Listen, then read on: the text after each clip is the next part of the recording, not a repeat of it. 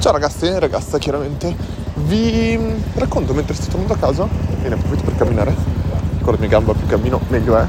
Vi approfitto, cioè vi, vi racconto, tanto c'è una luna stupenda stasera, non so quando ascolterete questo podcast, ma è molto bella. E ne approfitto per raccontarvi di una ragazza che ieri sera ha mostrato più spirito imprenditoriale, magari volontariamente o involontariamente, non lo so, di tantissime altre persone che ho conosciuto. Praticamente eravamo al mercato centrale tralasciando questo il mercato centrale che io ho sempre amato come posto ma eh, è tra l'altro anche quella un'inter- un'interessante strategia di prezzo e la strategia di prezzo del mercato centrale eh, è interessante perché ve la, vi, sono, ora mi è venuto in mente mentre parlo aspetta che io non preparo niente vi racconto un po' mentre, mentre parlo mi è venuto in mente che in realtà Ora vi racconto due strategie di prezzo diverse, una del mercato centrale e l'altra di una ragazza che lavora in uno dei negozi del mercato centrale. Per chi non lo sapesse, il mercato centrale a Milano è un luogo creato di fianco alla stazione centrale dove praticamente ci sono al suo interno tantissimi ristoranti diversi e creano praticamente quello che era un food court, cioè un luogo dove hai tantissimi eh, ristoranti diversi e dove tu puoi in realtà prendere da dovunque voglia e mangiare sempre all'interno. Ok, io ci sono andato sempre con i miei amici, proprio era proprio il posto fisso giovedì sera quello che è successo è che con il fatto che c'è stato un innalzamento dell'inflazione e in generale un innalzamento dei prezzi, eh, loro hanno deciso, eh, senza chiaramente annunciarlo o altro, di adottare una strategia di pricing, ovvero che cosa hanno fatto? Hanno aumentato i prezzi? No, non hanno aumentato i prezzi. E questa qua è già una prima strategia interessante. Tu vai là per pagare e, e ti dicono la stessa cifra di sempre. Cioè io per faccio un esempio, prendevo il costo dei taglieri eh, che il tagliere grande costava, non mi ricordo se 15 o 25, diciamo 25. Prendevo quello grande a 25, va bene? Che già qua uno mi potrebbe dire costa molto, però va bene, eh, il mercato centrale alla fine dei conti non è stato mai famoso per i prezzi eh, a basso costo. Quindi ti dicono 25, io vado là, ordino un tagliere, centra- un tagliere e mi dicono 25. Quindi fino a qua io non, io non stavo neanche pensando al tema dei prezzi. Eh. Dico 25, cioè mi dicono 25, io vado per pagare e loro tirano fuori il tagliere ma il tagliere piccolo. E gli dico, scusatemi, prima di pagare, ma cosa tagliere piccolo? Io ho ordinato quello grande. E lei fa, no, no, no, eh, ora il, il tagliere, col, cioè il prezzo del tagliere piccolo è 25 e, e non c'è più il tagliere grande. E io ho detto, ma come, scusami, ma la quantità è sempre la stessa? Cioè, scu- ho detto, scusami, ho detto, ma il, il prezzo è, è, quello del tagliere grande? E lei fa, eh, sì. Quindi praticamente la strategia di prezzo interessante è il fatto di questo, pensateci un attimo, tanti business che hanno dovuto tagliare i prezzi, che cosa hanno fatto? Molti hanno semplicemente diminuito o alzato i prezzi o hanno diminuito la quantità che ti mettevano nel prodotto. Qui tra l'altro ci sarebbe un discorso molto interessante da pensare se poi penso, non lo so, faccio un esempio, eh, una bottiglia di Coca-Cola che prima magari era un litro, magari adesso te la mettono a 0,8. Faccio, faccio un esempio, in questo modo tu hai diminuito il 20% del prodotto e è la cosa che tu potevi fare invece di alzare magari del 25, del 20% il prodotto. Da lì poi c'è tutto un ragionamento da fare nei prodotti fisici dove uno si chiede ma aspetta, non è che diminuendo del 20% il prodotto i miei costi fissi cambieranno di molto perché magari il tuo grosso del costo non era del prodotto stesso alimentare ma magari era il packaging, il trasporto, tutto il resto quindi non è sempre che basta diminuire però chiaramente eh, alcune aziende lo fanno, altre aziende per esempio, e questa qua è una cosa che ha fatto Active Campaign molto interessante, è stata una strategia di pricing molto interessante, è quella che hanno diminuito le feature che ti inserivano nei vari piani. Quindi loro ti dicono, eh, tu prima avevi tot feature, ora te le cambiamo e praticamente eh, tu se vuoi continuare a usare le feature che hai nel piano a pagamento da 99 al mese, dico una cifra completamente a caso, eh, devi pagare il piano dopo che è 149. Ora, l'hanno fatto anche con noi ed è stata una cosa bruttissima, soltanto che c'è una strategia di locked in, e adesso vi spiego la strategia, che non ti permette di uscire da, da questo circolo vizioso, chiamiamolo pure così, cioè ehm, è una cosa bruttissima perché tu non lo puoi fare secondo me con i clienti esistenti. Slack per esempio ha aumentato i prezzi e ha detto se tu, noi eravamo un cliente mensile di Slack, eh, chiaramente aziendale, e loro hanno detto se tu vuoi rimanere col prezzo che tu avevi prima, va bene, te lo facciamo, te lo blocchiamo, però devi passare al piano annuale. Questa è strategia molto bella perché ti permette sia di garantire al tuo cliente fedele di rimanere col prezzo precedente, ma in più permette al business di portare gli utenti a fare upgrade che in generale nel SaaS eh, il piano annuale ha sempre una retention più alta rispetto al piano mensile. Quindi molto interessante anche questa cosa qui. Strategie che vengono fuori tutte così mentre parliamo. Cosa stavo dicendo di... Ehm, di, di, di, Active Campaign. Cos'è il problema dell'opt-in?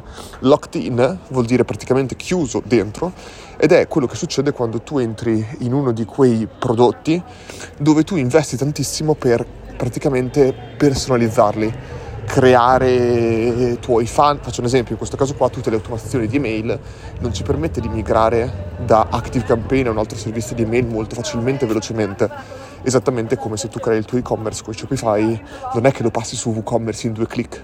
Infatti ci sono un sacco di aziende che hanno questi sistemi che creano delle strategie di eh, praticamente migramento, migramento, migrazione, non lo so neanche, però mi correggerete voi mentre ascoltate questo podcast, delle strategie per migrare eh, da altri servizi lì dentro. Un esempio di questo, se non mi ricordo male, è Notion, che praticamente attraverso API ti può permettere di passare da Basecamp a Notion molto velocemente, perché se no c'è una strategia di locked-in che, che non ti permette di passare ad altri servizi. Ed è così che si creano barriere di protezione verso i competitor molto interessante. Ma ora, quindi, il mercato centrale ha adottato questa strategia qua e come puoi capire, tu che ascolti questo podcast, è una cosa che non è molto bella per il cliente perché io per esempio da quel momento in poi non sono mai più tornato a prendere il tagliere quel, in quel luogo perché mi sono sentito preso in giro e soprattutto mi sembra un costo 25 euro per un tagliere veramente piccolo che è totalmente fuori mercato cioè lasciando il fatto che sei a Milano quel cavolo che vuoi non, non, non, è un po' esagerato secondo me. Però detto questo, il, eh, e non era colpa in nessun modo della ragazza, la ragazza le dicono il prezzo, quindi figuriamoci. Ma invece ieri sera è successa un'altra cosa, ieri sera per il mio compleanno siamo andati là con altri amici, dove abbiamo fatto un escape room. Ed è stato molto interessante perché ehm, noi praticamente passavamo quello che fanno mentre tu passi tra tutti i vari luoghi, tra tutti i vari ristoranti, visto che sono tutti molto aperti, cioè immaginateli tipo, tipo fast food un po' aperti, tutti ti dicono assaggino, assaggino, assaggi qua, assaggi qua, così piano piano e così quando arrivi poi al tuo tavolo sai già quello che ti piace di più, torni indietro e lo prendi. Quindi già questa qua è una piccola strategia che uno potrebbe considerare che è chiamata lead magnet in un certo senso. Ricordiamoci, e uno qua si è messo a ridere magari, lead magnet nel gergo dell'online marketing, cosa vuol dire? lead magnet, magnete di lead. Lead vuol dire contatto. È un oggetto gratuito, un qualcosa, non un oggetto, un qualcosa di gratuito, che può essere un PDF, può essere una sequenza email, può essere qualsiasi cosa tu voglia, che tu dai, può essere un, un freebie, può essere un, un, eh, un, un video, può essere qualsiasi cosa. È una cosa gratuita che tu dai in cambio del contatto dell'utente. Perché è importante questo? Perché tu gli dai una cosa gratuita per avere il suo contatto, perché da lì in poi, che può essere, il contatto vuol dire email, sms, eh, cos'altro ci può essere, push notification, tutto quello che ti permette di avere una conversazione diretta con quella persona. È importante perché non è uguale a essere un canale Telegram, perché un canale Telegram tu non hai la conversazione diretta. Sì, puoi scrivere in privato la persona, però, cioè, volevo dire il gruppo Telegram, ecco. Mentre invece se fosse un contatto del numero di telefono per mandare sms, eccetera, è un contatto diretto. È tutto quel contatti che tu puoi parlare direttamente, individualmente con la persona in qualsiasi momento tu voglia.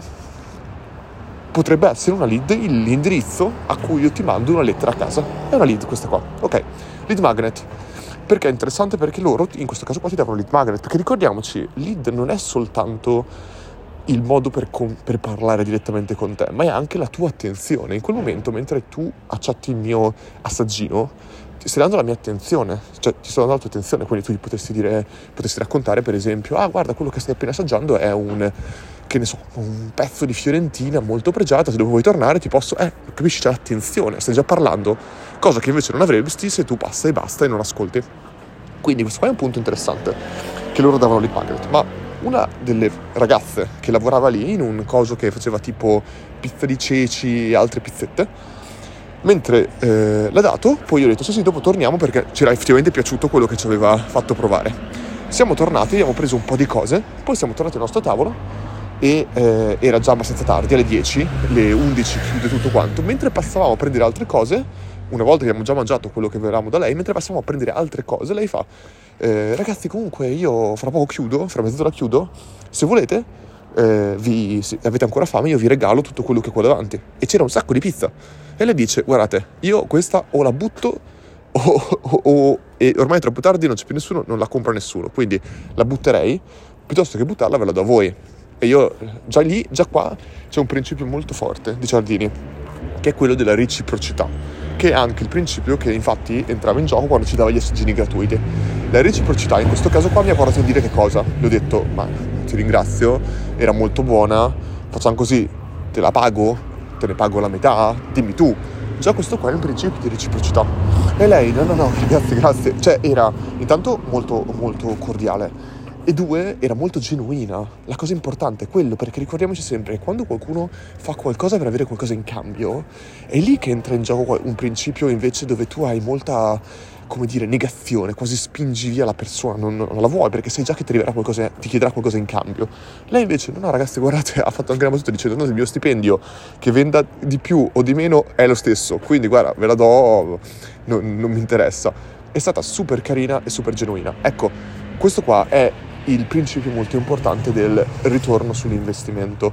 Lei in questo caso qua non ha veramente investito, eh, non so come dirlo, non ha investito soldi o altre cose, ma comunque ha investito tempo e soprattutto si è posta in maniera molto, come ho già detto, genuina e cordiale. Ora, secondo voi, tutte le volte che io tornerò al mercato centrale, andrò da quelli del tagliere che hanno stato i prezzi e l'hanno anche ammesso senza, non lo so, provare a dire dai va bene dai ti, ti aggiungo qualcosa o altro o andrò invece da, da quell'altra ragazza che eh, ha proprio fatto, ci ha fatto un favore, ci ha fatto un regalo. Io quando torno al mercato centrale vado sempre negli stessi posti e negli stessi posti io, la gente mi chiama per nome e io li saluto. E il mercato centrale non è la macelleria sotto casa con la, con la persona che conosci da quando eri piccolo cioè è un luogo dove passano migliaia di persone, ma di più di migliaia di persone, e dove le persone che sono lì sono ragazzi che lavorano lì, sono impiegati, cioè neanche dici è il mio, è il mio business, è la mia azienda, devo investirci. Ma quando tu incontri persone carine, genuine, cordiali, che ogni volta si ricordano di te, tu ti ricordi di loro, c'è una una mini conversazione c'è quel valore umano che è imprescindibile e il ritorno sull'investimento di questa relazione, l'investimento è la tua relazione che dai indietro, è smisurato. Quindi quando qualcuno mi dice Amazon distruggerà gli e-commerce e tutto il resto, eh, probabilmente eh, sì, è vero, perché non puoi competere con Amazon a livello di prezzi, a livello di tasse, a livello di velocità, ma dov'è che puoi competere rispetto a Amazon? A livello di relazione. E ti posso garantire che le persone, pic- le persone che ti, ti compravano piccole cose, che erano alla ricerca del prezzo, che quindi pagavano poco da te, andranno da Amazon, ma va bene.